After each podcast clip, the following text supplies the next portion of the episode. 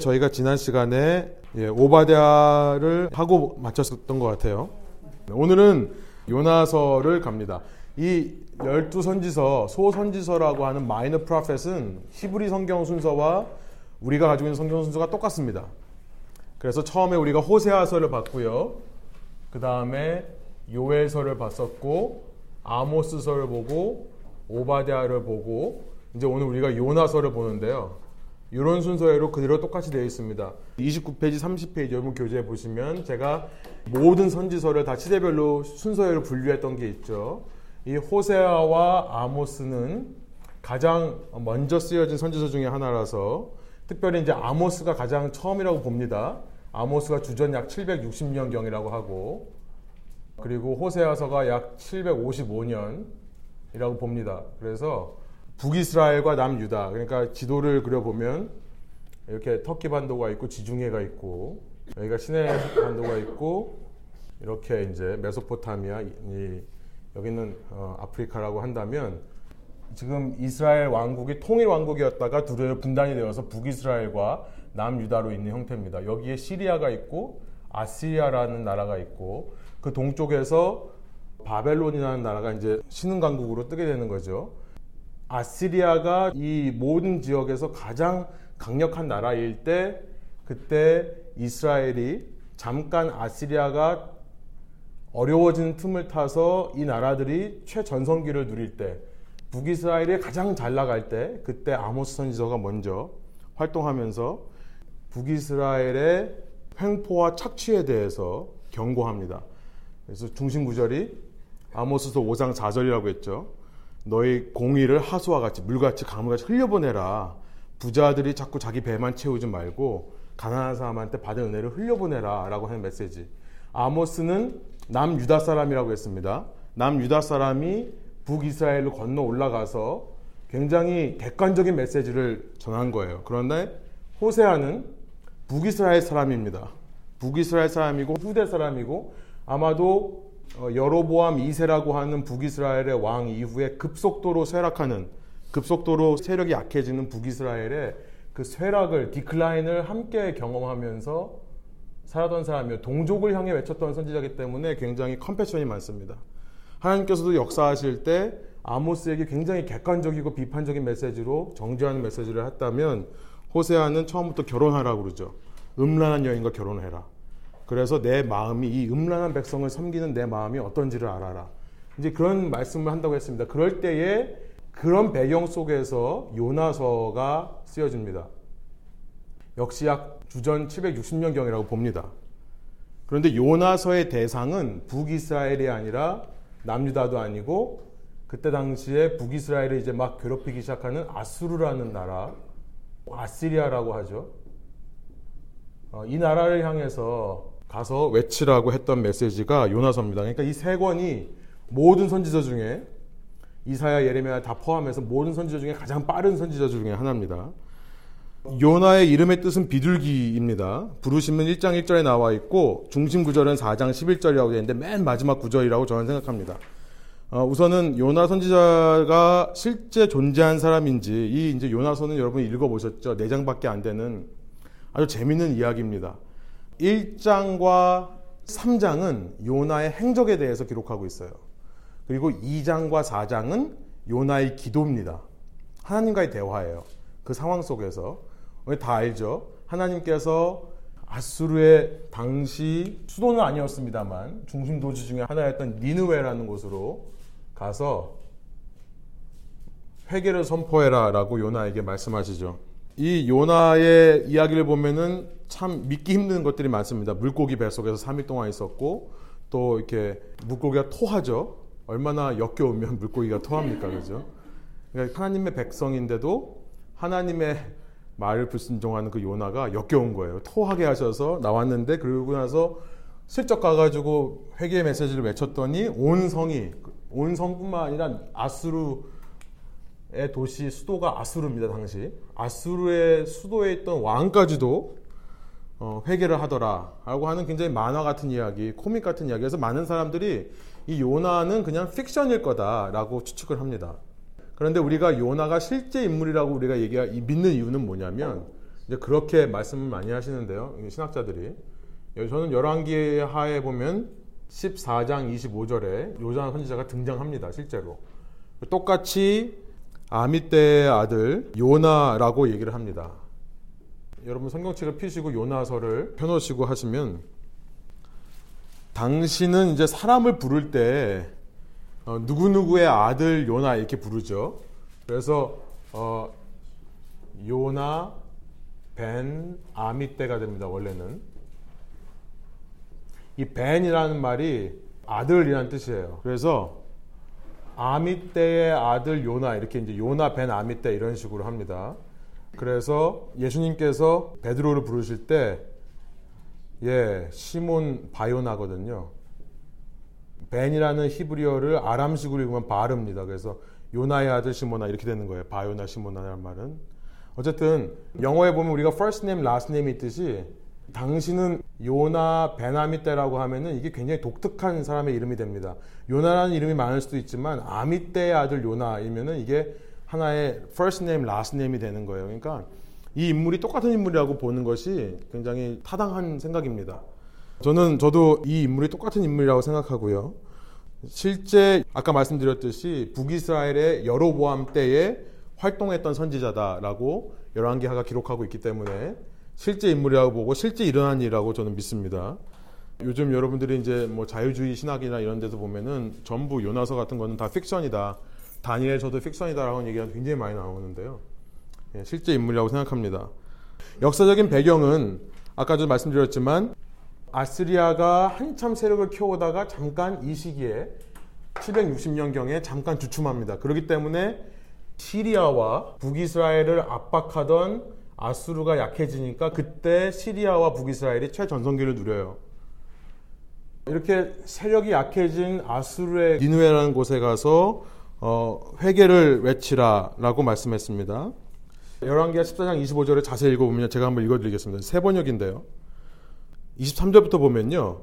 북이스라엘의 왕이 여로보암일 때란 얘기예요. 그리고 24절에 보면 그 여로보암이 여로보암에 죄에서 떠나지 않았다. 여기서 24절에서 말하는 여로보암은 북이스라엘의 1대 왕입니다. 1대 왕 그 여로보암의 죄로부터 떠나지 않았다.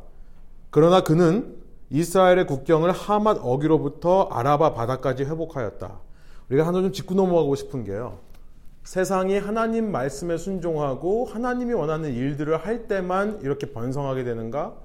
우리 성경 역사를 보면요. 우리가 굉장히 계속 이거 보겠습니다만 오히려 세상은요, 세상 왕국은 하나님의 말씀에 불순종하고 하나님 외에 우상을 섬길 때 번영을 합니다. 그러니까 이 여로보암이라고 하는 왕, 참 신기해요. 이렇게 하나님의 어, 말씀에서 떠나서 악을 행하는 왕인데 그 시기에 영토가 최대로 확장이 됩니다. 이거는 솔로몬도 마찬가지였죠. 번영할 때 번영하다 보니까 우상을 숭배하고 우상을 숭배해서 더 세상적인 힘을 얻게 되는. 그러니까 저는 구약서부터 신약을 아무리 읽어봐도 여러분 기복신앙이라고 하는 것이 우리 안에 자리 잡을 틈이 없습니다. 오히려 기복적인 복을 받아서 번영하고 번성하게 되는 것은 어쩌면 하나님의 말씀에 순종했을 때 형통한 것보다 우상에게 숭배했을 때 이렇게 부유하게 되고 번영하게 되는 것들이 훨씬 많이 나와 있어요. 그러니까 우리의 초점은 뭐냐면요. 어, 내가 번성하는가 아닌가의 초점이 아니라 하나님의 말씀을 듣는가 아닌가에 초점이 맞춰져야 되는 거죠. 아무튼 이렇게 하나님의 말씀을 떠나고 그 첫째 왕이었던 여로보암의 죄에서 떠나지 아니하고 그대로 본받았더니 그 결과 영토가 회복되었는데요. 그 다음에 보세요. 이것은 주 이스라엘의 하나님께서 그의 종인 가드 헤벨 사람, 가드 헤벨이라는 지역에 살던 사람, 아미떼의 아들 요나 예언자에게 말씀하신 그대로였다. 우리가 잊으면 안 되는 것은 뭐냐면요. 열왕기하 14장 25절에서 요나를 가리켜서 요나가 여로보암 편이라고 얘기를 하는 겁니다. 요나가 여로보암 편이라고 하는 거예요. 그러니까 이 성경을 읽으면서 와 하나님의 선지자가 왕 친화적인 사람. 그래서 이 왕에게 당신이 비록 하나님을 떠났지만 하나님께서 함께 하셔서 당신이 통치할 때 당신의 왕국이 확장될 겁니다라고 말했던 사람이 요나라는 거예요. 그 요나가 남긴 서가 요나서입니다. 그러니까 우리가 이 요나의 캐릭터에 대해서 퀘스천을 할 수밖에 없는 거예요. 이 사람이 정말 하나님의 선지자인가? 그죠? 우리가 이런 뉘앙스로 성경을 읽으면요. 당시 요나서를 읽었던 히브리언들 이미 열왕기하를 읽었고 열왕기하에서 요나의 얘기를 들었던 사람이 히브리 성경, 성경 순서를 읽다가 요나서를 만나면 아 요나는 하나님의 사람이다라고 생각할까요? 아니죠. 이 책을 읽는 사람들이 이 사람은 하나님의 선제가 아닐 것 같다. 왜냐하면 이미 아모스서를 우리가 살펴봤습니다. 아모스서에서 아모스는 하나님의 선지자예요. 자, 요나에 보면요. 요나가 부르심을 받았다는 게 1장 1절밖에 없습니다. 근데 아모스는 확실한 부르심의 말씀이 있죠. 하나님의 말씀이 임했는데 요나는 도망가는 모습을 보이는 거죠. 아모스는 하나님의 말씀이 임해서 순종해서 이 나라에 가서 이 여로보암 때 가서 뭐라고 합니까? 당신은 곧 망할 거다. 당신의 영토가 빼앗기고 당신의 나라가 쇠락할 거다라고 외쳤던 아모스 선지자인데요. 지금 요나는 아모스와 정반대의 말을 했던 사람인 겁니다. 당시에. 아니다, 괜찮다. 당신의 왕국이 흥할 거다. 영토가 늘어날 거다. 그러니까 유대인들이 요나서를 읽을 때 요나서의 캐릭터를 퀘스천할 수밖에 없고요. 이 사람이 보이는 행동이 너무나 당연한 겁니다. 그러니까 성경은요 이렇게 오차가 없어요. 정확합니다. 제가 읽기에는요. 별로 이렇게 은혜를 못 받아주시는데요. 예, 동시대에 활동한 아모스와 너무나 비교가 되는 선지자죠. 어, 하나님께서 이 요나에게 어쨌든 말씀을 주시는데 뭐냐면 너는 여길 떠나. 지금 잘 나가고 있는 북이스라엘 떠나라. 떠나고 싶었을까요, 이 사람이요? 떠나서 어디로 가야 되는데요? 그랬더니 니누웨로 가라. 본인이 왕에게 지금 뭐라고 예언했습니까? 당신이 왕국이 흥할 거다. 근데 아수르에 가서 회개를 선포하는 거예요. 자기가 한 입으로 두 말한 꼴이 되죠. 가고 싶겠습니까? 당연히 안 가고 싶죠. 그러니까 우리가 왜 요나가 도망갔는지 짐작해 볼 수 있는 부분입니다.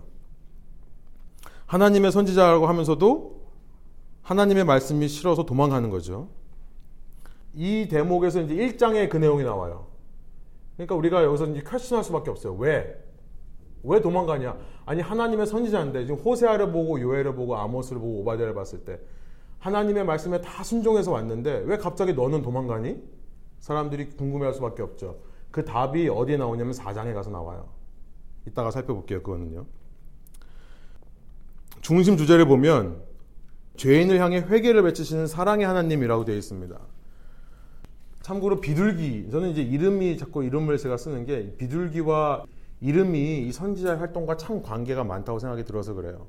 요나라는 이름이 비둘기인데요. 비둘기는 어리석다라고 호세아서 우리가 7장 11절에 이미 나왔었습니다. 호세아 7장 11절에 에브라임 북이스라엘을 가리켜서 그렇게 멸망당하는 가늠한 여인과 같은 북이스라엘 가리켜서 호세아 선지자가 에브라임은 어리석은 비둘기 같다. 예, 비둘기. 어리석은 것이라 상징이 드는데도 사실은 구약에서 비둘기는 어리석은 상징이 아니었습니다. 비둘기가 무슨 상징이죠? 처음 등장하는 걸 찾아보니까 창세기 8장 8절이에요. 창세기 6장부터 9장의 내용이 누구의 내용이죠? 노아의 내용이죠. 창세기 8장 8절은 1년 넘게 방주 안에 있던 어, 노아가 이제 물이 말랐는지 알아보기 위해서 뭘 보내냐면 처음으로 비둘기를 보냅니다. 비둘기가 한번 갔다가 다시 돌아오고 또 두 번째 보냈을 때 안 오니까 아 그걸 아는 거죠. 그러니까 노아의 방주에서 땅의 회복을 알려주는 전령 메신저입니다. 회복을 알려주는 전령이에요. 레위기에 보면 레위기에도 비둘기가 많이 나오는데요. 속죄 제물로 나옵니다. 제사 제물. 근데 항상 보면 찾아보니까 번제와 속죄 제물로만 사용이 돼요. 번제와 속죄제. 제가 말씀드렸습니다만 번제는 burn, burn to offering. 전부 다 태우는 거죠. 그래서 burn제라고 이해하시면 돼요. 속죄는 하나님께 지은 죄. 하나님께 지은 죄를 두 가지 의미가 다 하나님께 사용되는 겁니다. 그러니까 비둘기는 하나님과 인간 사이의 회복을 말해주는 매개체가 되는 거예요. 그러니까 신약에 와서 예수님이 세례를 받으실 때 성령이 비둘기처럼 내려앉더라. 그러니까 하나님의 전령, 하나님께서 하나님 사이와 인간 사이를 잇는 구원의 메시지, 회복의 메시지를 전하는 전령으로 성령을 보내신다는 것을 알게 되는 거죠. 물론 요나는 호세아서에서 말한 우둔한 비둘기 같은 사람입니다. 요나는요.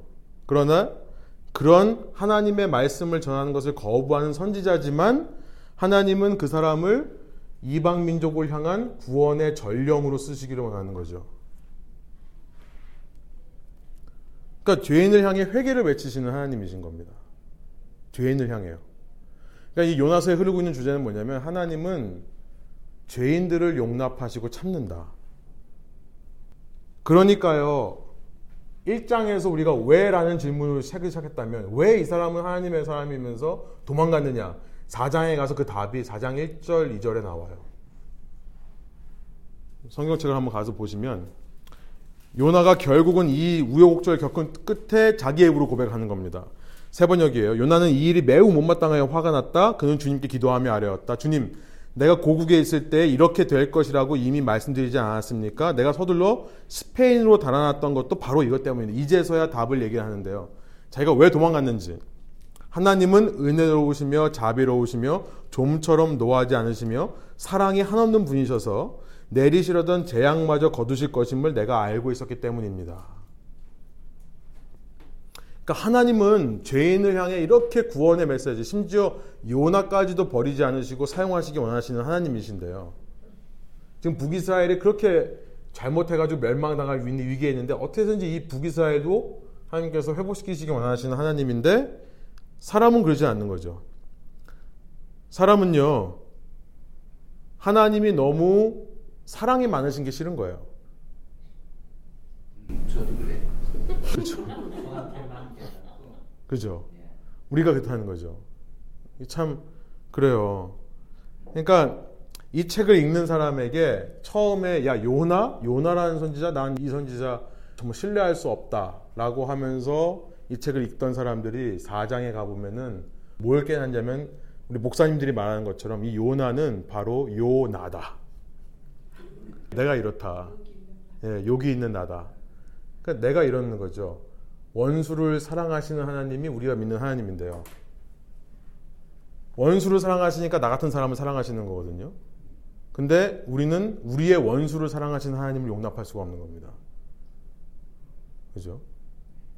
나는 사랑받기 원하면서 내가 싫어하고 내가 못마땅하게 여기는 사람을 하나님이 사랑한다? 견딜 수가 없는 거예요.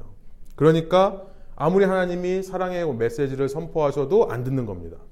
그게 이스라엘이더라라고 얘기하는 게 이 책이죠. 그래서 죄인을 향해 이렇게 회개를 외치시는데 밑에 보시면 하나님 백성은 외식을 하더라. 히포크레스입니다. 이게 싫은 거예요. 겉으로는 우리는 다 사랑하고 우리는 다 형제자매고 이렇게 말하지만 마음속 중심에는요. 아무리 하나님께서 원수를 사랑하신다 해도 이 인간만큼은 사랑하면 안 된다라고 생각하는 게 우리라는 거죠. 그게 바로 하나님 백성의 외식이라는 겁니다. 신앙이 단지 나만의 신앙으로. 여러분 이 외식으로 빠지는 게 얼마나 쉬운지요. 1장에 보면 마침 다시스로 가는 배를 만나요. 예, 모든 우리의 상황은 요 하나님의 마음으로 사는 게 아니라 그 하나님과 반대되는 마음으로 사는 것을 조장하는 걸로 흘러갑니다. 그래서 그렇게 하나님의 명령에 불순종하고 하나님 마음에 거꾸로 거스르려고 하면 너무 만사가 잘 풀리는 거예요. 만사가 잘 풀리고 영토가 확장이 됩니다. 네. 그게 또 하나님의 뜻이라고. 이렇게 또 만나게 해주시니까 하나님 뜻. 여호와 이래하면서. 여호와 이래하면서 준비하시는 하나님 이러면서 예, 탔겠죠. 그 배 위에서 이제 풍랑을 만나니까 요나가 뭐라 그래요? 자기를 던지래요. 그러니까 이게 뭡니까? 난 죽어도 하나님 말씀에 순종하고 싶지 않은 거예요. 그리고 스스로 목숨은 못 끊어요, 또. 하나님 사람이니까. 이 배에 있는 사람들 보고 대신 던져야 할래요, 자기를. 그러면 자기 죽음의 책임이 이 사람들한테 돌아가죠, 이방 사람들한테. 그러니까 정말 이방인을 싫어하는 사람들이에요. 사람이 요나예요. 그게 유대인이더라 이거예요. 자기가 잘못해가지고 받는 죄의 벌까지도 이방의 탓으로 돌리더라. 결국 이스라엘이 멸망하게 된 것은 뭐냐면 딱 한 가지 이유입니다. 하나님 말씀에 불순종했기 때문에 하나님께서 아수르를 들어서 심판하시는 거예요. 근데 본인이 심판을 받으면서도 그 모든 책임을 자꾸 이방인들에게 떠넘기는 거죠. 이방인을 싫어하는 민족이 되는 거예요. 이렇게 자기들을 멸망시킨 민족을 이제 이때부터 두고두고 미워합니다. 그래서 아수르가 먼저 점령한 이 사마리아, 사마리아 사람들을 남유다 사람들이 정말 개보듯이 봤어요. 인간 취급을 안 했습니다. 근데 이런 모든 것 가운데 하나님이 나를 심판하시는 건데 어떻게 해서든지 자기는 책임을 그 사람한테 떠넘기고 그러니까 그 사람이 잘못한 거예요 무조건 상대가 잘못한 이게 우리의 모습이죠. 아 근데 저는 그걸 거꾸로 생각했네요. 네. 아 요나가 자기가 말 안 듣고 도망을 가니까 지금 풍랑이 일어서 지금 다 죽게 생겼구나. 그러니까 나 때문에 그러니까 니들이 나를 던지면은 이거 괜찮아질 거야.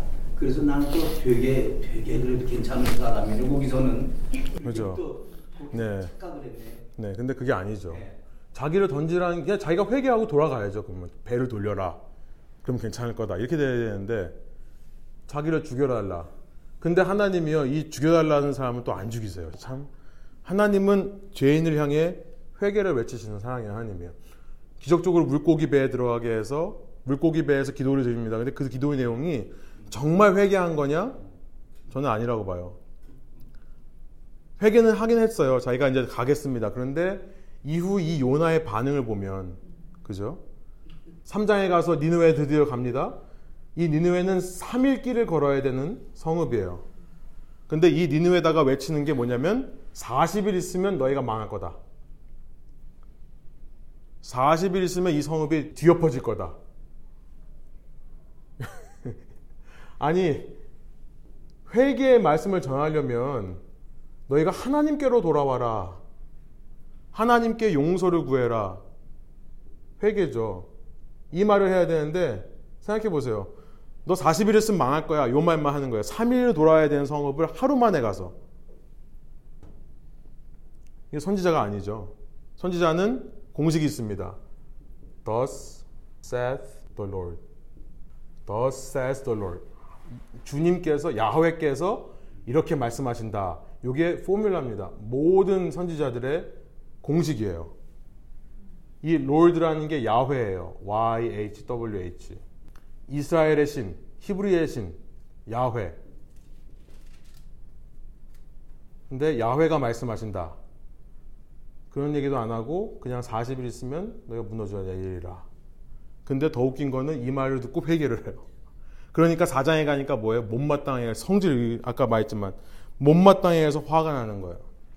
하나님께서 그래서 이제 이네 어디까지 회개하나 보자 언덕 위에 올라가서 그 성을 쳐다보고 있는 요나를 위해서 박넝쿨을 준비하셔가지고 그늘을 이렇게 했는데 벌레 요만한 게 와가지고 다 갉아먹죠. 하룻밤에 죽어버려요. 그랬더니 이제는 또 죽여달래요 자기를. 죽여달래요 자기. 계속 죽고 싶은 거예요. 끝까지 하나님 순종을 못하는 겁니다. 그랬더니 하나님께서 맨 마지막 4장 11절 이 말씀을 하는 거예요. 이게 메시지입니다. 하물며 너희가 이렇게 하룻밤 있다가 없어져 버리는 박넝쿨도 이렇게 아꼈거든. 11절 하물며 좌우를 가릴 줄 모르는 사람들이 12만 명도 더 되고 짐승들도 수없이 많은 이 큰 성읍 니누웨를 어찌 내가 아끼지 않겠느냐. 그러니까 이스라엘의 사명, 믿는 사람들의 사명은 뭐냐면 이방인에게 가는 겁니다. 그 이방인은 가까이 말하면 내가 용납할 수 없는 사람일 수도 있어요. 내가 사랑할 수 없는 사람. 또 넓게 말하면 복음을 알지 못하는 불신자일 수 있습니다. 그런데 미워하고 싫어하는 거예요. 가기 싫은 겁니다. 그러면서 하나님 나만 사랑하면 되죠. 왜 저 사람까지 내가 사랑해야 됩니까? 왜 저 사람까지 사랑해야 됩니까? 이렇게 나오는 거죠. 그래서 제가 어, 설교 때 가끔 말씀드리는 거지만 여러분이 하나님을 사랑하십니까? 그러면 그걸 됐어요. 여러분 하나님께 더 구할 거 없어요. 근데 우리는 자꾸 하나님 사랑을 받고 우리도 하나님 사랑하면서 자꾸 교회 안에서만 뭔가를 하려고 그래요. 그러니까 더 사랑을 느끼고 싶고 더 사랑을 표현하려고 그러고 여러분이 구원받은 확신만 있다 그러면 이제 하나님과의 관계에서 더 필요한 건 없습니다. 하나님께서 뭐라고 하시냐면 이제는 너가 나와의 관계가 회복되었으면 가서 딴 사람과 관계를 회복하라고 말씀하시는 거예요. 하나님을 모르는 백성에 가서 이 사랑을 전해라라고 말씀하시는데 그걸 하지 않고 이것만 한다 그러면 요나 꼴이 되는 거죠. 바로 예, 요나가 되는 거죠. 예, 요나가 또 길어졌습니다. 예. 이게 이제 요나의 내용이라는 거. 그래서 여러분이 이제 성경을 읽으실 때 어, 좀 더 자세하게 이 내용들을 보시면서 한번 따라가 보시면 정말 재밌어요. 그죠? 요나는 원래 재밌는 책이에요. 근데 굉장히 이 시니컬하고 굉장히 깊은 메시지가 있습니다. 저희가 최근에도 생명의 삶을 통해서 요나 하면서 이 읽을 때마다 참 깊이가 깊어지는 책인 것 같아요. 이 마태복음 12장인가요? 악하고 음란한 세대가 표적을 구하지만 요나의 표적밖에는 보여줄 게 없다. 예, 예수님께서 그 말씀을 하시거든요. 이게 무슨 말이냐면 요나가 3일 만에 살아난 것처럼 인자도 살아날 거라고 말씀하시는 걸 수도 있지만 유대인들에게 정면으로 말씀하시는 겁니다. 니네들이 임박한 심판을 피할 수 없다. 너희들이 정말로 하나님의 말씀에 순종해서 하나님 말씀대로 정말 하나님을 사랑하고 이웃을 사랑하는 걸 했다면 내가 이 땅에 올 필요가 없었다는 거죠. 너희가 그러지 않았기 때문에 너희가 요나처럼 했기 때문에 요나의 표적밖에는 보여줄 게 없다는 거죠. 그리고 그 표적으로 예수님께서 3일 만에 살아나셔서 이제 이스라엘이 이루지 못한 하나님의 뜻을 이루시는 겁니다. 아무튼 예, 미가서 넘어가겠습니다. 그 다음 시기는 이제 미가서인데요. 미가서도 역시 요 주황색이면 주황색은 8세기라고 했습니다. 8세기에 활동했던 선지자인데 조금 후대에 활동했던 선지자입니다. 이 호세아와 아모스와 요나에 비해서는 이름의 뜻이 이제 야외 같은 자가 누구인가 부르심은 1장 1절 역사적 배경을 보시면 이사야와 동시대 사람입니다. 우리가 이제 이사야서를 봤었어요. 이사야서와 동시대 그러니까 이제 북이스라엘의 멸망 시기를 거친 선지자. 미가도 역시 이 북이스라엘이 이제 급속도로 아수르에 의해서 멸망해가는 그 과정을 겪은 선지자다. 주전 8세기 740년경에 활동했던 선지자다라고 보면 됩니다. 1장 1절에 보면 어, 요담에서부터 히스기야까지 통치했던 시기에 활동했다고 하니까 요담이 740년의 왕이 되고 히스기야가 죽은 게 686년이니까 이 정도 기간 동안에 이 기간 어딘가에 활동했던 선지자라고 우리가 어, 볼 수 있는 거고요. 그래서 1장 1절의 배경은 이렇게 됐다고 생각하시면 되고 1장 10절부터 16절이 이제 예루살렘이 포위되고 예루살렘이 공격당하는 것을 말씀하기 때문에 이것이 만약에 그 아시리아의 산헤립이라고 하는 왕이 북이스라엘을 멸망시키고 나서 예루살렘까지 내려왔던 그 일이라고 생각을 한다면 이때의 시기는 약 주전 701년경이라고 볼 수 있습니다. 정확한 시기는 모르겠지만 참고로 열왕기하 이사야서에 나와 있는 기록들을 비교해서 보면 8세기 말 정도로 생각할 수 있는 겁니다. 미가가 부르심한 것이 너무 간단하게 나와 있고 미가가 누군지도 모릅니다. 누구누구의 아들로 말하지 않고 모레셋 사람 미가라고 얘기를 합니다. 그런데 미가도 역시 역사적인 인물인 것이 예레미야서에서 증명이 됩니다. 예레미야 26장 18절에 보면 장로들이 일어나서 모인 회중한테 말하면서 유다 왕 히스기야 시대 때의 모레셋 사람 미가가 유다 온 백성에게 이같이 예언했습니다. 나 만군의 주가 말한다. 시온이 밭갈듯 뒤엎어질 것이며 예루살렘이 폐허더미가 되고 성전이 서 있는 이 산은 수풀만이 무성한 언덕이 되고 말 것이다. 그래서 미가가 예언했던 것이 실제 미가라는 인물에 의해서 예언된 거라고 말씀하기 때문에 미가가 실제 인물이라고 우리 믿습니다. 중심 주제는요. 빈칸에는 반복을 넣으시면 돼요. 반복. 미가서 하면요. 반복입니다. 세 번 반복해요. 그러니까 미가서는 심판을 말하고 회복을 말하고 또 심판 말하고 회복 말하고 심판 말하고 회복 말하는 얼터네이링 하는 거죠. 순서가. 저지먼하고 퓨처 홉을 자꾸 반복하면서 말씀하시는 겁니다. 세 개의 셋으로 되어 있어요. 그래서 밑에 보시면 제가 1장 2절부터 2장 11절까지 사마리아와 예루살렘을 심판하는 메시지가 있습니다. 북이스라엘과 남유다가 우상숭배에서 심판받을 것을 말씀하신 다음에 그 말이 끝나자마자 회복의 메시지를 해요. 렘넌트, 이 이사야서에서 말씀하신 것처럼 돌아오는 자들이 있을 거다. 회복하는 자들이 있을 거다. 이사야와 동시대를 살았던 사람이요. 이사야와 비슷한 메시지를 외치는 거죠. 그렇게 심판받다 하더라도 남은 자는 반드시 돌아올 거다. 그래놓고 3장에 또 심판의 메시지. 이렇게 북이스라엘과 남유다가 심판받을 수밖에 없는 이유는 뭐냐? 가만 보니까 지도자들이 문제다. 문제가 지도자라고 얘기합니다.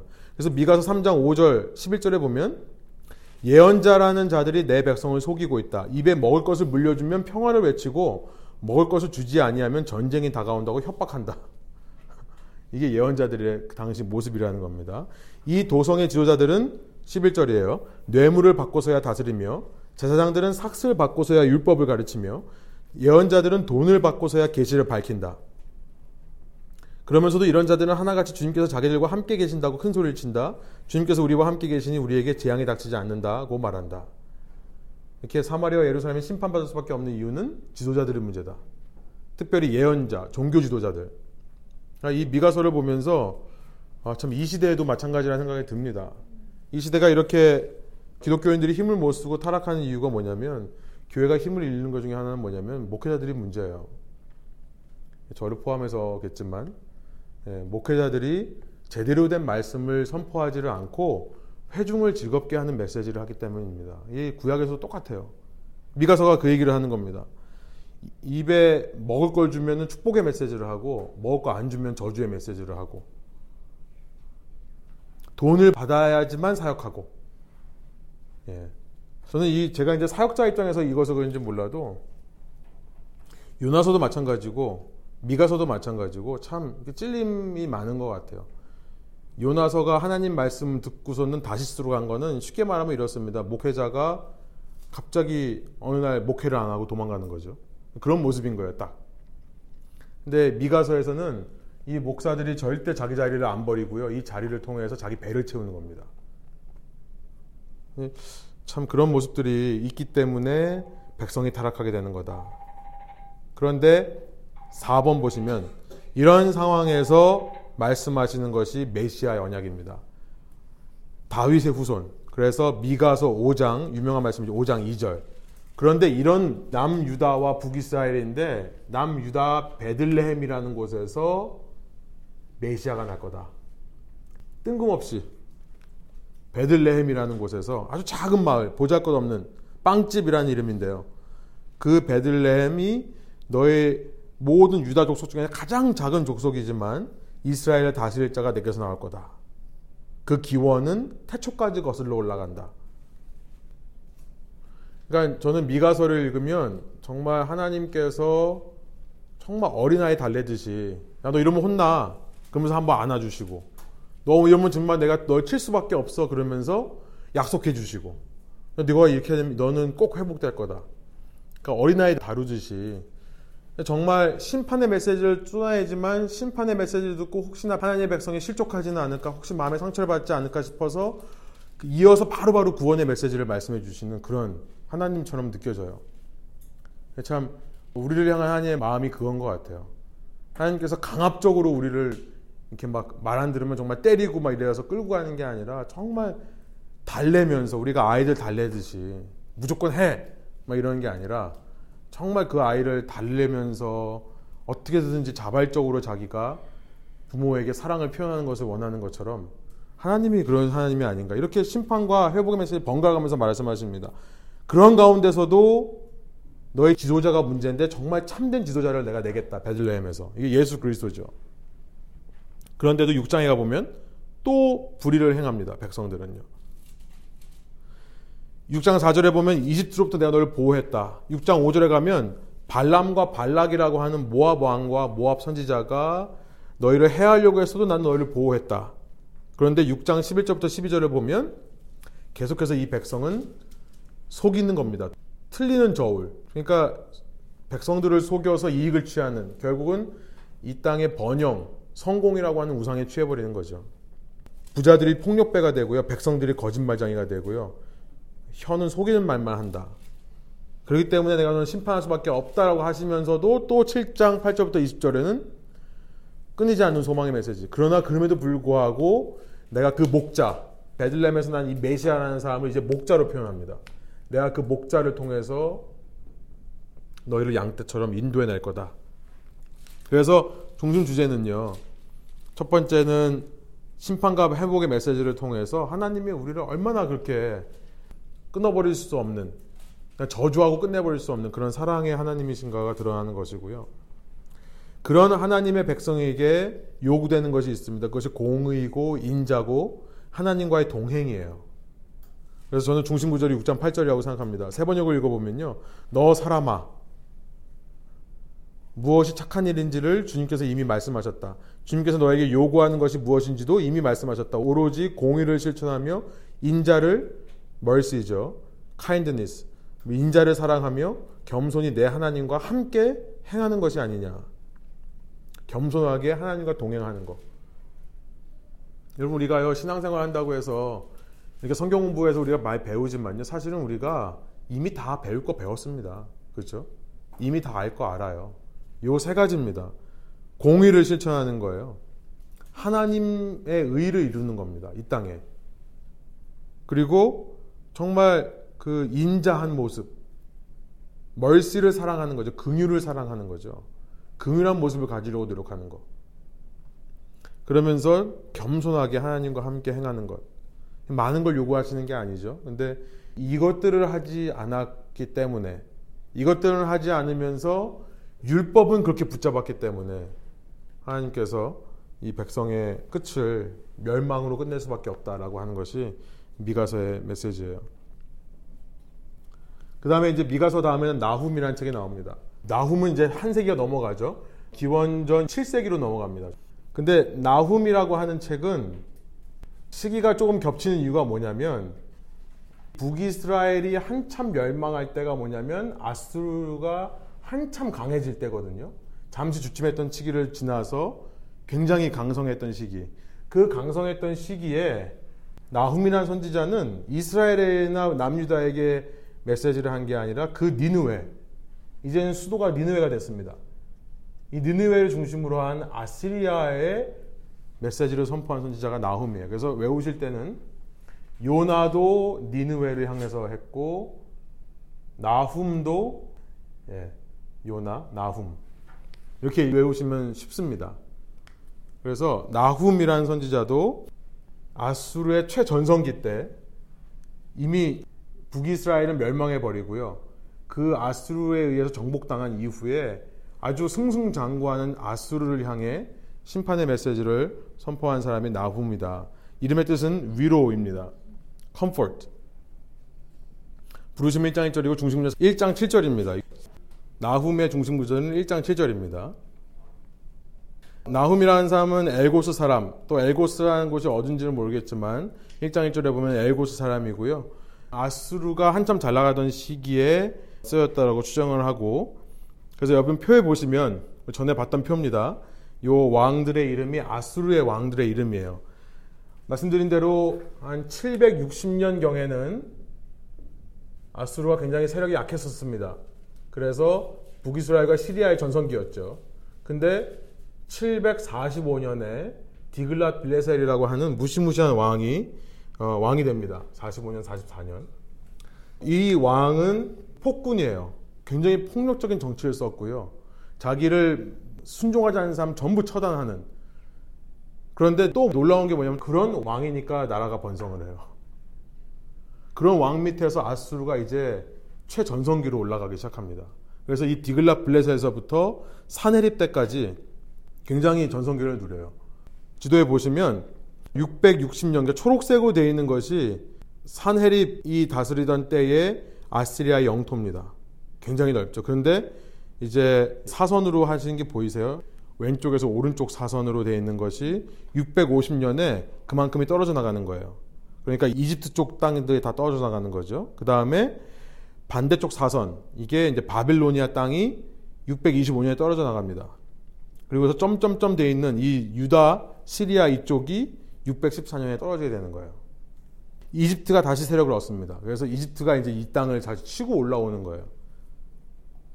그래서 한참 660년 경에 전성기를 누리던 아수르가 결국은 이 니느웨가 바벨론에 의해서 멸망하게 되는 바벨론이 아수르의 수도였던 니느웨를 공격하는 일이 일어나는데 그것이 612년 예 외우시죠. 이 정도는 어, 여러분들이 외우시기 바랍니다. 북이스라엘의 수도인 사마리아가 멸망한 것은 사마리아는 722년 니누웨 그 사마리아를 함락시킨 아수르가 멸망하는 것은 612년. 그 다음에 예루살렘 예, 586년. 이 정도는 여러분이 외워주시면은 참 좋습니다. 중심 주제는 뭐냐면요. 이런 시기에 나훔은 한참 잘 나가는 아수르를 향해서 심판의 메시지를 예언했습니다. 그러니까 참 인간의 모습이 간사한 게요. 요나는 그렇게 한마디 지나가면서 한마디 하나님이라는 얘기도 안 하고 어떤 회개를 해야 되는지도 모르고 자기가 히브리 사람이란 것도 안 밝히고 나서 그냥 너는 40일 동안 망한다 했더니 하나님께 회개를 했는데요. 사람은 참 연약할 때 하나님의 메시지에 귀를 기울이는 것 같아요. 참 근데 간사한 게 뭐냐면 자기가 조금만 잘 나가면 그렇게 회개해서 40일 만에 멸망한 심판의 위기를 벗어났습니다. 근데 악한 왕 아래서 조금 나라가 번성하면요. 이렇게 3장이나 되는 메시지를 쏟아 부어도 돌이키지를 않는 거예요. 아, 잘 나가고 있는데, 우리 정말 잘하고 있는데, 하나님 왜 딴지 거냐? 왜 이런 말을 하냐? 그러니까 우리가 세상에서 잘 나가고 번영하게 될 때 항상 기억해야 될 게 뭐냐면 그 순간이 어쩌면 우리가 정말 넘어지기 쉬운 순간이다. 생각해 볼 수 있는 거죠. 니누웨의 모습에서 우리가 발견할 수 있습니다. 나훔이라는 책은요 소선지서 중에 가장 늦게 정경으로 그러니까 정말 하나님의 말씀으로 확정된 어, 책입니다. 구약 성경이 39권인데요. 39권이 39권이 될 때까지 이 외에도 여러 가지 책들이 있는데 39권으로 딱 정경이 canonization이라고 그러는데 정경으로 확정되기까지 시간이 많이 걸렸어요. 근데 이 나훔이라는 책은 주후 90년이 되어서야 정경으로 확정이 됩니다. 그 전까지는 그럼 나훔을 안 읽었냐? 아니 읽었어요. 근데 확정되기 전까지는 사람들이 굉장히 많이 debate 있었어요. 이 나훔이 하나님의 말씀이냐 아니냐를 가지고. 왜 그러냐면 나훔이라는 것의 다른 닉네임이 뭐냐면은 Hymn of Hate입니다. 미움의 노래예요. 이 나훔의 역을 보면 니누웨를 향해서 정말 증오의 심판의 메시지를 퍼붓는 것처럼 보입니다. 그래서 미움의 노래. 아니 하나님의 말씀이 이렇게 미움으로 가득 찰 수 있는가? 라고 유대인들이 생각했기 때문에 나훔이라는 책은 많은 논란이 있었던 책이에요. 그러나 그럼에도 불구하고 90년에 이것을 하나님의 말씀으로 확정된 것은 첫 번째 중심 주제입니다. 뭐냐면은 holy war예요. 모티브. 거룩한 전쟁, 성전인데요. 거룩한 전쟁. 제가 말씀드렸지만 holy war라는 것은 인간이 싸우는 싸움이 아니라 하나님이 우리를 위해 싸우시는 싸움을 성전이라고 합니다. 이 중심 주제가 성전을 얘기하기 때문에 그래요. 하나님이 싸우시는 거죠. 니느웨의 함락은 인간의 뜻으로 인간의 노력만으로 이루어지는 게 아니라 그 뒤에는 이스라엘 백성들을 구원하시기 위해 싸우시는 하나님의 손길이 있는 겁니다. 그러니까 이렇게 멸망해버린 아수르가 이미 북이스라엘 멸망한 거예요. 동족을 멸망해 버린 남유다만 남았거든요. 근데 이 동족을 멸망해 버린 우리의 철천지 원수를 하나님께서 심판하시는 내용이기 때문에 이 나훔의 메시지가 어, comfort이 되는 겁니다. 이름의 뜻이에요. 위로가 되는 거죠. 이거 우리가 생각하면은 참 하나님의 말씀이랑 어긋나는 것 같아요. humor of hate. 야 크리스천들이 자기를 학대한 사람들을 하나님께서 심판하시면 이렇게 좋아하는 건가? 라고 생각할 수 있어요. 근데 사실은 이렇게 생각하면 그렇겠죠. 어, 우리 가족, 우리 엄마 아빠라든지 내 딸, 내 아들, 누군가가 그 사람을 죽였다면, 그죠? 물론 우리는 그 사람을 용서하겠지만, 용서한다고 해서 그의 잘못을 우리가 그냥 덮어놓고 지나가는 건 아니죠. 그 사람은 처벌을 받아야 됩니다. 그렇죠? 처벌을 받아야 되는데 그 처벌을 내가 하게 되면 그것은 헤이시예요. 그런데 그 처벌은 내가 하지 않고 나는 용서했지만 그가 하나님으로부터 처벌을 받는다면 그것은 헤이시 아닙니다. 그건 하나님의 공의죠. 공의입니다. 저스티스예요. 우리가 하나님의 공의를 이 땅에 이룬다고 해서 죄인들을 괜찮다, 아무렇지도 않다고 넘어가는 건 아니에요. 틀렸다는 것은 우리가 인정하고 지적하고 그 사람들이 그 틀린 모습으로부터 돌아오기를 원해야 됩니다. 그런데 그렇다고 해서 우리가 그들을 미워하거나 우리가 우리의 잣대로 그 사람들을 판단하는 것은 아니죠. 그거는 내 공의가 이루어지는 거죠. 나로서 할 일은 그 사람들의 잘못을 하나님께서 바로잡아 주시고 하나님께서 그들을 깨닫게 하셔서 하나님께 회개하도록 하는 것이 나의 역할이에요. 그러니까 남유다가 다시 원수를 갚은 게 아닙니다. 역사적으로. 그죠? 그런데 또 다른 나라에 의해서 자기와 똑같이 하나님을 인정하지 않고 자기 세력을 믿는 그 나라에 의해서 아수르가 오버턴 된다고 한다면 남유다 입장에서는 그것이 하나님의 공의가 이루어지는 겁니다. 그러니까 우리가 요나를 통해 죄인까지도 사랑하시고 품는 하나님의 모습을 봤다면 우리는 나훔을 통해서는요 죄인들을 반드시 심판하시는 하나님의 메시지를 보는 겁니다. 우리가 어떤 대상을 신뢰할 때는 그 대상이 우리를 사랑해서 뿐만이 아니라 그 대상이 죄에 대해서 악에 대해서 단호한 심판을 하시는 공의의 존재이기 때문에 신뢰할 수 있는 거죠. 나훔이 그 얘기를 하는 거예요. 요나와 정반대 얘기를 하는 겁니다. 그렇죠? 똑같은 나라를 향해서. 그러니까 좀 이해가 좀 되셨으면 좋겠어요. 그죠? 좀 되시나요? 그래서 나훔 1장 2절에 보면 이 holy war 모티프에 대해서 말하는 겁니다. 1장 2절에 보면 주님은 질투하시며 원수를 갚으신 하나님이다. 주님은 원수를 갚으시고 진노하시되 당신을 거스르는 자에게 원수를 갚으시며 당신을 대적하는 자에게 진노하신다. 우리가 이런 하나님 때문에 위로를 얻는 겁니다. 거꾸로 이런 하나님이 위로가 된다고 한다면 우리는 공의의 편에 서 있는 거죠. 이런 하나님이 우리가 똑같이 두렵다면 그럼 우리는 잘못 가고 있는 거예요, 이 길을요. 그죠? 그러니까 신앙인들이 생각해 볼 게 뭐냐면 우리에게 적용해 볼 게 뭐냐면 우리는 우리의 손으로 원수를 갚으려고 하는 노력을 결단코 포기해야 됩니다. 그런데 죄를 지은 것이 있다면 악을 행한 것이 있다면 하나님께서 반드시 그거에 대한 심판을 하시는 공의의 하나님이라는 것을 우리가 인정할 필요가 있는 거죠. 그리고 그런 공의의 하나님을 믿기 때문에 우리는 우리의 손으로 원수를 갚지 않는 겁니다. 그러니까 사단의 눈으로 보면 당하고만 사는 사람처럼 보여요. 이스라엘 백성은 아수르에서 철저히 짓밟힌 민족으로만 보입니다. 그런데 영적인 시각으로 보면 그렇지 않아요. 그죠? 영적인 시각으로 보면 아수르는 이들이 섬기는 하나님에 의해서 정복당한 민족입니다. 내가 싸울 필요가 없는 거예요. 내가 대항할 필요가 없는 겁니다. 그러니까 우리 대인 관계에서 내가 정정해주지 않으면 내가 맞서지 않으면 안 될 것이다.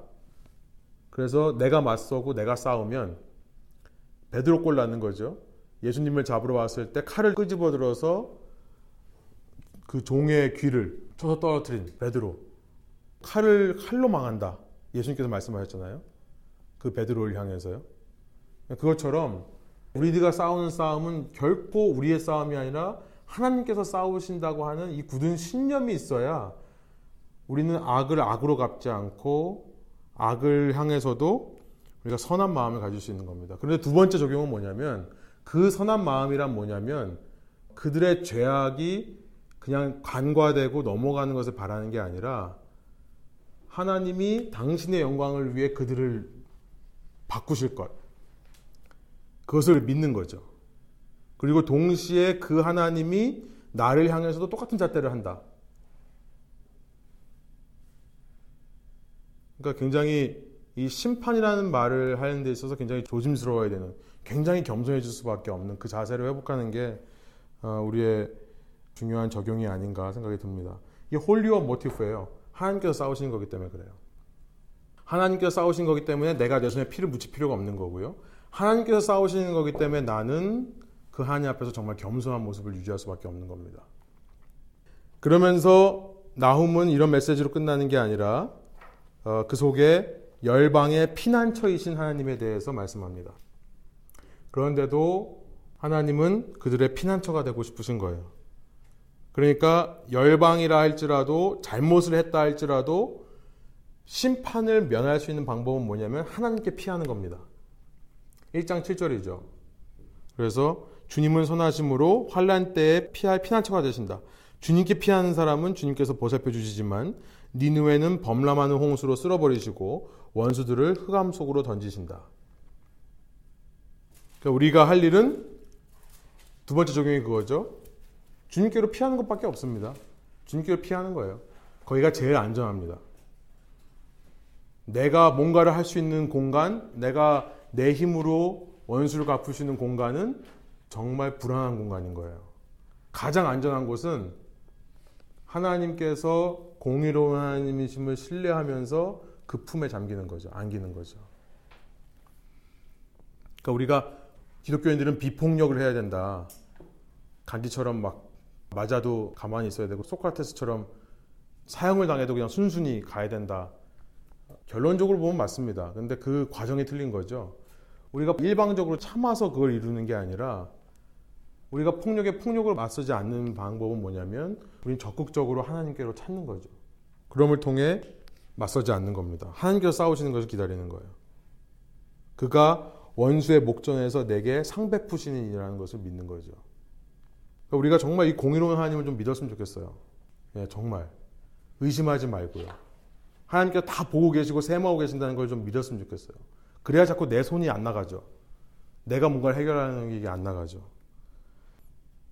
여기서 그냥 넘어갈게요. 이거 이제 더 좀 설명이 있는데 자세한 설명은 못 드리지만은 이 열방의 피난처 그 열방에는 니누에만이 들어간 게 아니라 니누에를 포함하는 바벨론, 나중에 그리스, 로마 이 시대의 모든 나라들이 거기에 포함되는 겁니다.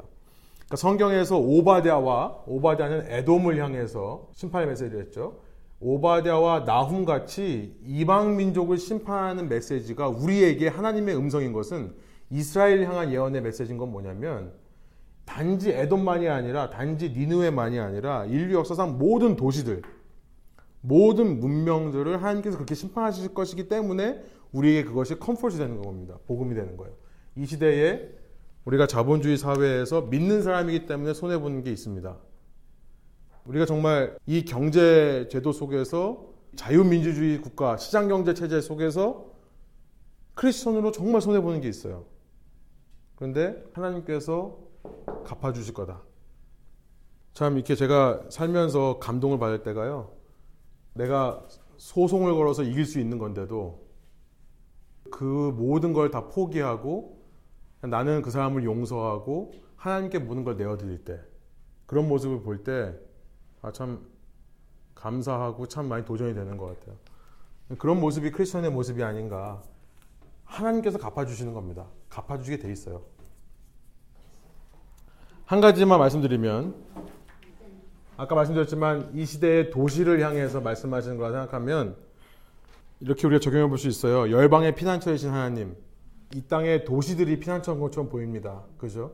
도시로 오면 성공이 보장되고 도시로 오면 풍요하고 안정된 삶이 보장되는 것처럼 보여서 우리가 도시를 피난처 삼지만 니누웨와 뭐 여러 바벨론 이렇게 대표되는 도시들. 근데 우리는 도시를 피난처 삼지 말고 늘 하나님을 피난처 삼자. 그러니까 창세기 11장부터 설교했습니다만 창세기 11장부터 계시록 18장까지 이어지는 이 세상의 도시 역사 속에서 우리는 하나님이라고 하는 도성으로 피해야 된다. 예, 이것들을 좀 생각해 볼 수 있을 거예요.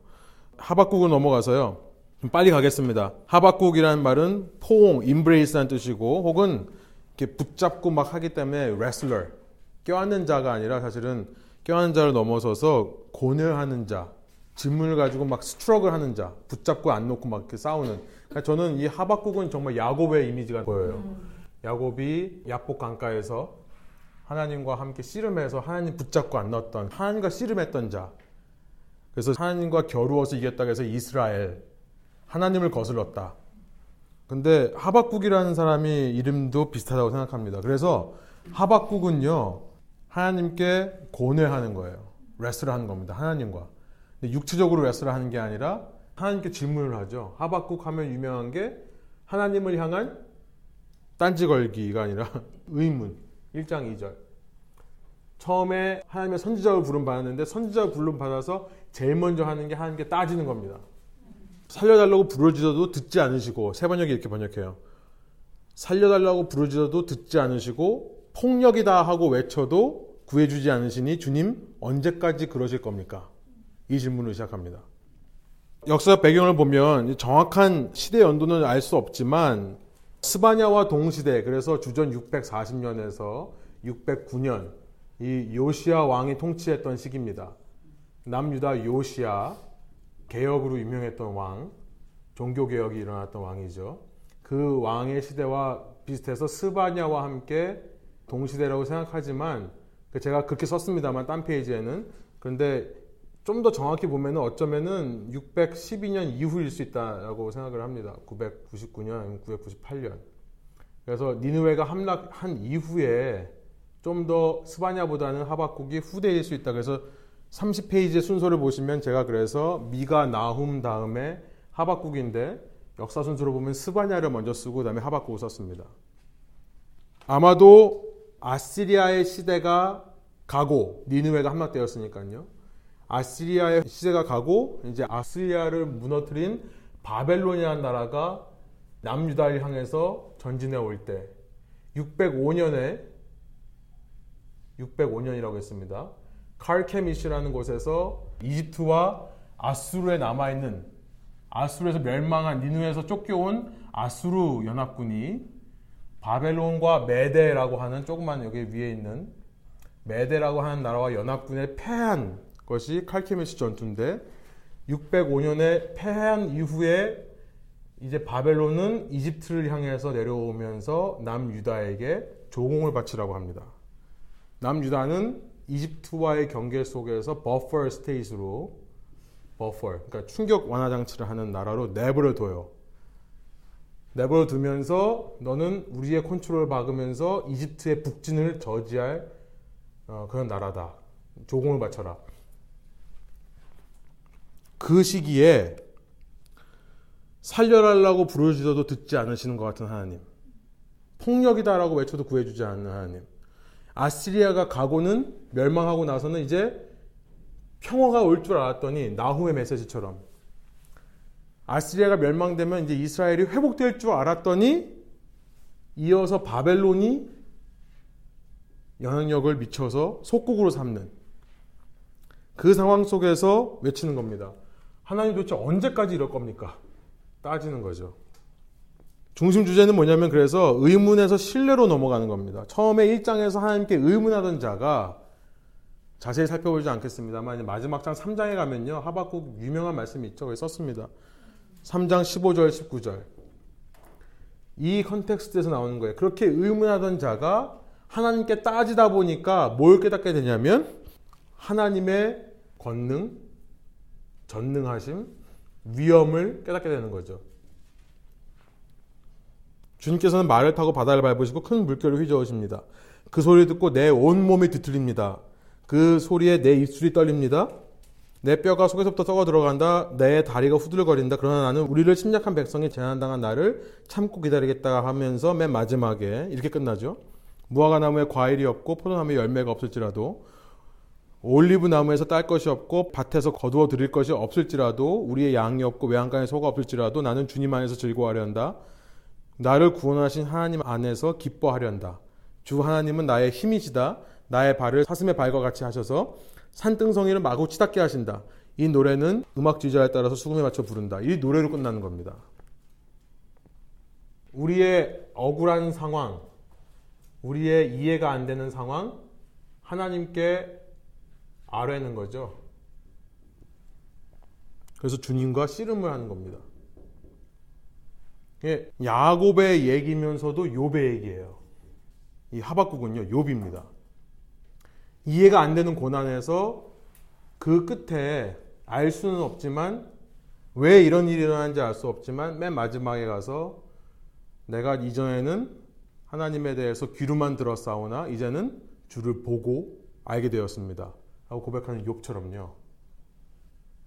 이 세상의 모든 고난 속에서 하나님께 때로는 우리가 레스를 하는 겁니다. 하나님과 묻고 질문하고 따지는 거죠. 그런데 그 가운데 우리가 깨닫게 되는 것은 뭐냐면 하나님은 어떤 특별한 뜻과 계획이 있으시고 권능을 가지고 전능하신 위엄이 있는 분이다. 그래서 그에 대한 신뢰가 회복되는 거죠. 이 땅이 잘 되고 이 땅이 잘 풀려서가 아니라 나는 하나님 한 분만으로 만족하겠다. 그래서 그런 메시지를 우리가 생각해 볼 수 있고요. 여러분이 힘드시고 어려운 순간이 있으실 때 그때 하나님께 여쭈세요. 하나님께 하나님과 씨름하고요. 이게 무슨 의미입니까? 솔직하게 하나님께 나를 들고 나가면요. 성령 안에서 여러분에게 깨닫게 해줄 거라고 생각합니다. 그렇게 저는 믿어요. 묻지 않으면 상처만 받고 끝납니다. 하나님과 대화를 하고요. 정말 기도로 무릎 꿇고 나가다 보면 그럼에도 불구하고 하나님의 나를 향하신 뜻과 계획이 깨달아지고 뭔지는 몰라도 하나님을 신뢰하는 마음이 회복되는 거죠. 하나님의 의에 대해서 노래하는 겁니다. 그래서 저는 중심 구절이 2장 4절이라고 생각하는데 유명한 말씀이죠. 마음이 한껏 부푼 교만한 자를 보아라. 그는 정직하지 못하다. 그러나 의는 믿음으로 산다. 그 믿음이라는 것은 히브리서 11장에 보면 보이지 않는 것을 본 것처럼 믿는 것. 내가 소망하는 것이 이미 이루어진 것처럼 생각하는 것이 믿음입니다. 그죠? 의는 믿음으로 산다는 거예요. 그리고 사람이 그런 믿음이 회복될 때 의이다. righteousness다. righteousness란 말은 right relationship이라고 했죠. 하나님과 바른 관계에 있을 때 그때 그것이 의다. 이건 관계성의 언어입니다. 내가 잘하고 못하고 거룩하고 아니고 말씀을 잘 듣고 안 듣고가 아니라 하나님 앞에서 바른 관계가 있을 때 주님께서 통치자시고 나는 백성입니다. 나는 한 치 앞도 내다볼 수 없는 인간이지만 주님께서는 모든 것을 알고 계십니다라고 인정하는 순간이 의로운 순간이죠. 우리는 그럼에도 불구하고 한 치 앞을 보이지 않음에도 불구하고 하나님의 뜻이 있으셔서 하나님께 계획이 있어서 이럴 거다라고 하나님을 믿고 사는 사람. 믿음은 그런 거죠. 신뢰죠. 트러스트입니다. 트러스트는 믿을 만한 상황에서는 발휘가 안 됩니다. 믿지 못할 상황 가운데 발휘되는 거예요. 하박국이 그러죠. 믿지 못할 상황이 주어진 이유 우리의 믿음을 확인하기 위해서 아브라함이 너는 아들을 바쳐라. 근데 하나님을 믿기 때문에 그것을 그의 의로 여기셨다. 너는 본토 친척 아비의 집을 떠나라. 말도 안 되는 얘기. 아들을 바쳐라. 말도 안 되는 얘기. 근데 그 가운데서 믿었다는 거죠. 그것이 의라는 거죠.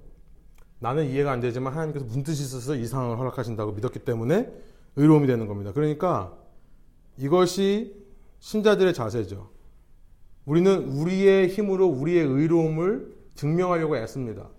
그래서 인간적으로 이해가 되어야 되고 파악이 되는 상황 이런 것들에서 안정감을 느껴요. 그런데 하박국은 뭘 말하냐면 이렇게 의를 가지고 따졌던 사람이 그 의로움이 무너질 때야 그 자리에서 하나님의 의가 회복된다.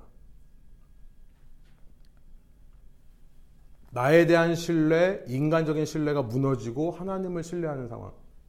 그러니까 여러분 이해가 안 되는 상황을 만나실 때 앞으로요. 많이 만나실 거예요. 그리고 많이 만나게 되는 것이 하나님이 여러분을 향한 복이라고 저는 믿습니다.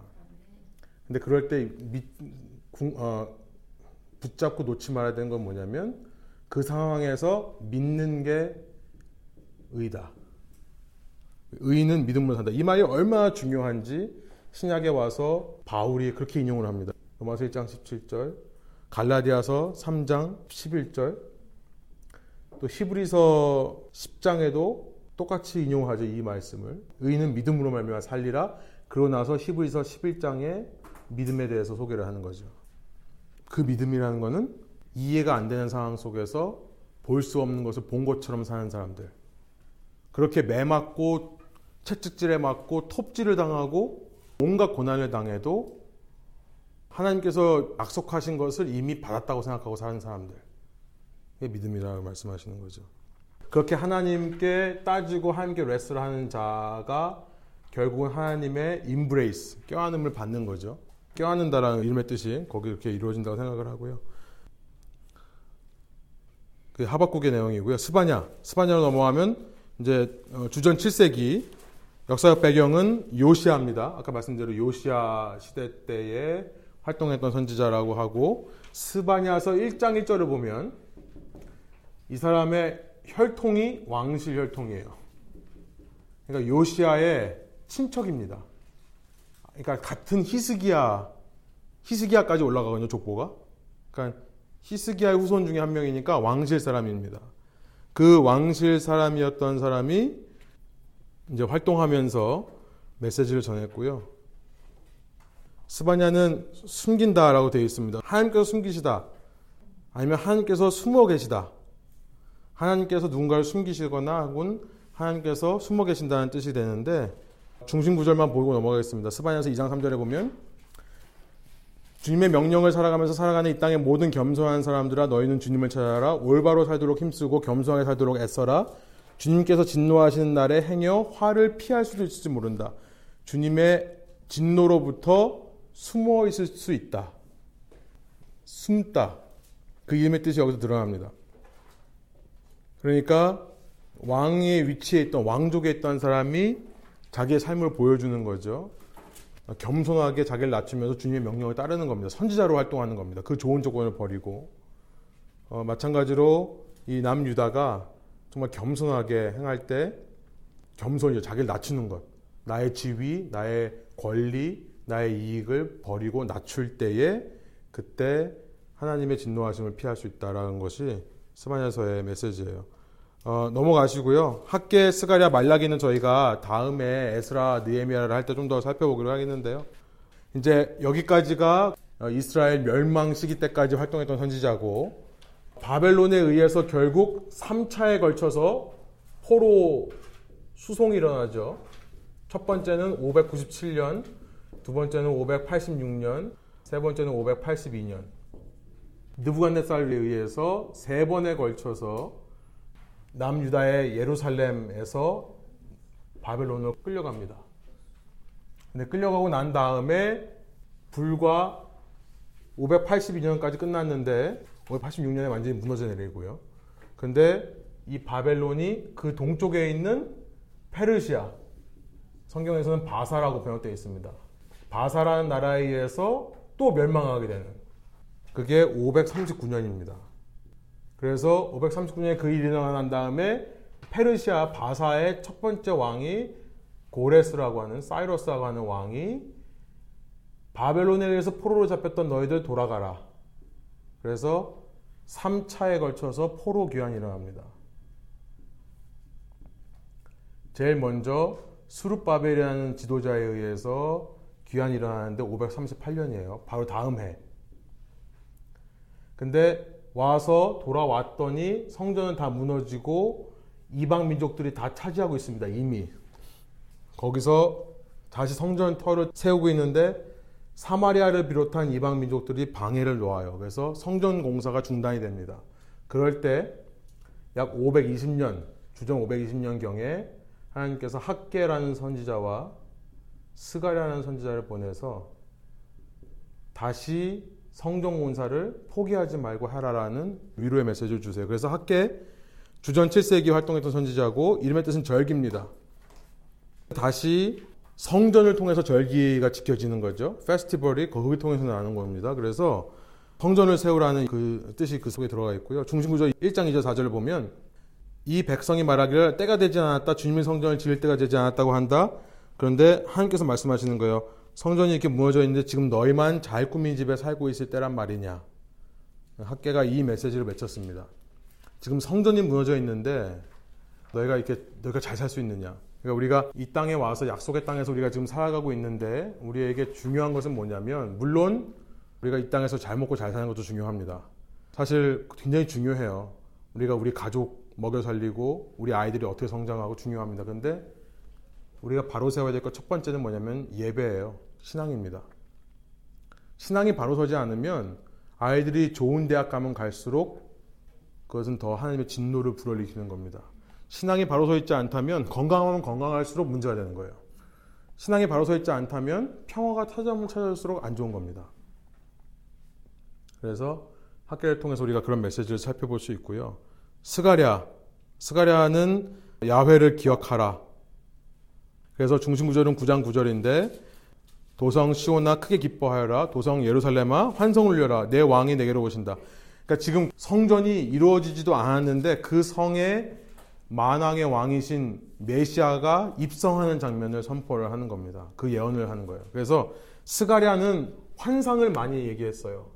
환상을 많이 기록한 선지자입니다. 이루어지지 않은 성전 건축이 이미 이루어진 것처럼 환상을 보면서 예언했는데요. 이 구장의 메시지 그러면서 그렇게 완성된 시온으로 입성하시는 메시아의 모습을 어린 나귀를 탄 겸손한 왕으로 묘사를 하죠. 그래서 이런 인커리지 하나님을 기억하고 야훼가 기억하신다. 하나님께서 기억하고 있다. 하나님께서 너희를 잊지 않았다. 이 두 가지 뜻입니다. 제가 저기 space가 없어서 이렇게 썼는데요. 야훼를 기억하라는 말도 될 수 있고 야훼가 기억하신다라는 의미도 될 수 있습니다. 이렇게 encourage를 했던 파란색이기 때문에 주전 6세기예요. 말라기도 주전 여기는 5세기입니다. 마지막 책인 말라기는 my messenger라는 뜻이고 나의 메신저. 여러 말이 있지만 중심 구절은 4장 맨 마지막에 생각합니다. 5절, 6절. 크고 두려운 날이 이르기 전에 내가 너에게 선지자 엘리야를 예언자를 보내겠다. 그가 아버지 마음을 자녀에게 돌이키고 자녀의 마음을 아버지께 돌이킬 거다. 이 메시지로 성경인 구약이 우리 성경에는 끝나지만 히브리 성경 끝나지 않습니다. 근데 이 메시지로 모든 선지서의 말씀이 끝나는 거예요. 그러니까 이제 엘리야가 와서 내가 갈 길을 준비할 거다라는 말을 하고 끝나고 그 엘리야가 이제 신약 시대로 오면 예수님의 길을 예비했던 세례 요한이 되는 거죠. 그래서 요 마지막 세 개의 학계 스가랴 말라기 요 세 책은요 특별히 이제 곧 400년 후에 500년 400년 후에 일어날 예수님에 대해서 예표하고 있는 책이라 생각합니다. 학계가 성전 되신 예수님, 우리 가운데 새로운 성전을 세우시는 그 예수님을 얘기하고 있고 스가랴는 그 성전의 겸손한 왕으로 나귀를 탄다는 것은요 정복하러 왕이 갈 때는 말을 타고 옵니다. 전쟁을 할 때는 말을 타고 성 안에 들어가요. 근데 나귀를 타고 온다는 것은 뭐냐면 내가 너와 화친 평화 조약을 맺고 싶다는 의미예요. 그러니까 이 왕이 오시는데 그 왕이 우리와 화평하기 위해 온다. 싸우러 오는 게 아니라 그런 의미고 그 왕이 올 날에 내가 아버지와 자녀의 마음을 하나 되게 하겠다. 그 세상의 모든 관계가 다시 의가 회복되는 거죠. 아버지 되신 하나님과 백성들의 마음이 다시 하나가 되는 그런 일을 이루시겠다. 그래서 이 예수님에 대한 메시아 예언으로 우리가 생각해 볼 수 있습니다. 여기까지가 내빔이고요. 그다음에 저희가 이제 오늘 캐투빔 요거까지만 하고 넘어가겠습니다. 제가 나머지 숙제를 드릴 거예요.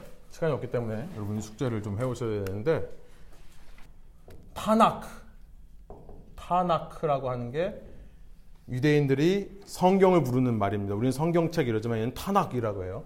이 타, T와 N과 K, H 세 가지로 되어 있는데 첫 번째 T는 뭐냐면 토라입니다. 토라라고 하는 것이 우리가 알고 있는 모세 오경. 그래서 우리가 살펴봤던 창세기, 출애굽기, 레위기, 민수기, 신명기. 토라라고 하고요. 율법이라는 뜻입니다. 법이라는 뜻이에요. 그리고 토라 다음에 N. N은 네빔이라고 하는 선지자입니다. 나바, 나비라고 하는 게 선지자거든요. 그래서 네빔이라고 하는 것은 선지자의 말. 그래서 선지서에는 우리 성경하고 다릅니다. 전선지서와 후선지서가 있는데 전선지서는 여호수아, 사사기, 사무엘 상하, 열왕기 상하. 이게 전선지서예요. 후선지서에 이사야가 있고 예레미야가 있고 에스겔이 있고 그 다음에 소선지서 12권이 있는 겁니다. 여기까지 저희가 다 본 거예요. 이제 그 다음에 마지막 세 번째 부분이 유대인의 성경을 이루는 마지막 크라는 부분이 이제 케투빔이라는 거예요. 이제 끝에 있기 때문에 H를 붙이는데 처음에 쓰는 게 K만 씁니다. 케투빔이라고 하는 것은 writing이란 뜻이에요. 문서. writings. 이 율법과 선지서를 제외한 모든 것을 다 케투빔이라고 합니다. 그래서 이 세 파트 중에 가장 늦게 정경으로 확정돼서 정경 확정 보시면 잠니아회라고 하는 아까 말씀드린 AD 90년입니다.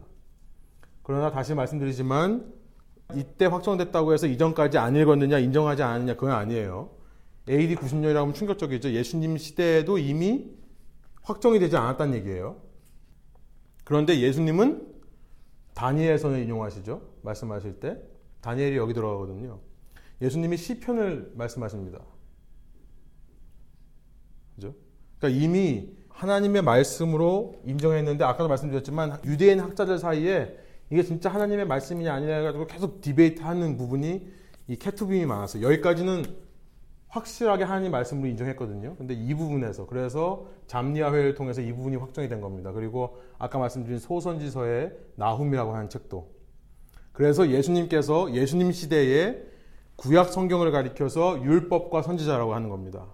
원래는 율법과 선지자와 라이팅, 캐투빔까지를 말씀하셔야 되는데 이것만 말씀하시는 겁니다. 율법과 선지자. 왜냐면 그때 유대인들이 율법과 선지자로만 이해를 했기 때문에 그래요. 확실한 거를. 그래서 이제 캐투빔이 시작되는데 캐투빔 제일 먼저 나오는 책들이 뭐냐면 시가서입니다. 이 시가서라고 하는 것은 지혜 문서예요.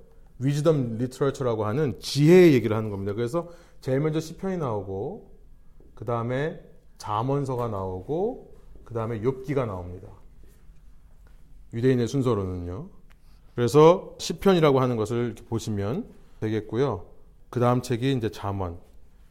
그 다음에 욥기. 다음 시간에 욥기서부터 할 건데 여러분들이 이제 숙제는 뭐냐면 한번 여러분이 한번 찾아서 여기 빈칸을 한번 찾아보세요. 쉽습니다. 시편은 다섯 개의 책으로 구성되어 있는데요. 어디서부터 어디까지가 그런 내용인지 한번 살펴보시고 제가 빈칸을 사실 다 채워 넣었습니다. 그래서 여러분 그냥 보시라고 이렇게 하시면 되겠고 다음 시간에 한번 쭉 읽어보시면 될 것 같아요. 요 나중에 저희가 빈칸만 좀 채워 넣는 걸로 그렇게 하겠습니다. 그래서 시편과 잠언의 내용은 제가 이제 내년부터 시작할 통독에서는 옵셔널로 여러분이 전체를 다 읽으시기 원하면 하실 수 있도록 그렇게 할 거예요. 그래서 옵셔널로 엑스트라로 하시고 싶으신 분들은 할 수 있게끔 그렇게 할 건데 특별히 시편하고 잠언은 꾸준하게 읽으면 참 좋은 책인 것 같습니다. 그래서 음, 여러분들이 이런 것들을 좀 보시고 제가 이제 뭐 자세하게는 안 하고 그냥 구조만 얘기하고 넘어갈 거고요. 다음 시간에 욥기서부터 해서 캐투빔을 끝내는 걸로 그렇게 하겠습니다. 전도서는 이제 나중에 보겠지만 이 시편, 잠언, 욥기 다음에 이제 메길로트라고 하는 두루마리라는 책이 있는데 다섯 권이 있는데 거기 안에 들어갑니다. 거기가 아가, 전도서, 예레미야, 애가, 룻기, 에스더. 그래서 이 책이 어, 메길로트라고 하는 책이에요. 왜 이렇게 따로 되어 있는지는 다음 시간에 좀 설명을 드리겠습니다. 어, 그러면 제가 기도하고 마칠까요? 예.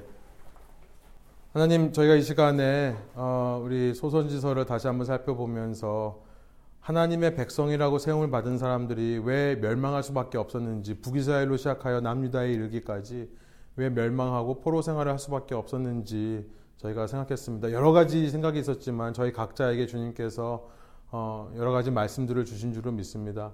하나님 저희가 음, 주님을 섬기고 따르는 백성으로서 어, 주님과의 관계 속에서 하나님을 사랑하고 이웃을 사랑하는 이 복음의 어, 핵심을 예수 그리스도의 능력으로 말미암아 어, 정말 그 믿음으로 말미암아 실천할 수 있는 주님의 의인들 될 수 있도록 인도하여 주십시오. 아버지 저희가 사랑할 수 없는 사람들 원수라 할지라도 하나님께서 그들을 사랑하신다는 사실 앞에서 우리가 우리의 마음으로부터 용서하고 그들을 품고 그들을 위해 기도하고 그들에게 하나님의 사랑의 모습으로 대할 수 있도록 주님 저희를 변화시켜 주시고 저의 중심을 주님께서 변, 아, 만져 주옵소서. 어, 주님께서 공의를 이루시는 심판자 하나님이라는 것을 믿으면서 내 손으로 어, 원수의 원수를 갚지 않도록 인도하여 주시고 이 땅에서 저희가 그렇게 공의를 흘려보내면서 하나님의 모습으로 살 때에 이런 모든 것이 이방 민족들에게 어, 주님의 복음의 통로로 작용이 되어서 이런 하나님을 아는 사람, 이런 사람의 삶을 모습을 보면서 그 하나님 나도 알고 싶다라고 하는 고백들이 나올 수 있도록 인도하여 주옵소서. 감사드리며 예수 그리스도의 이름으로 기도합니다. 아멘. 아멘.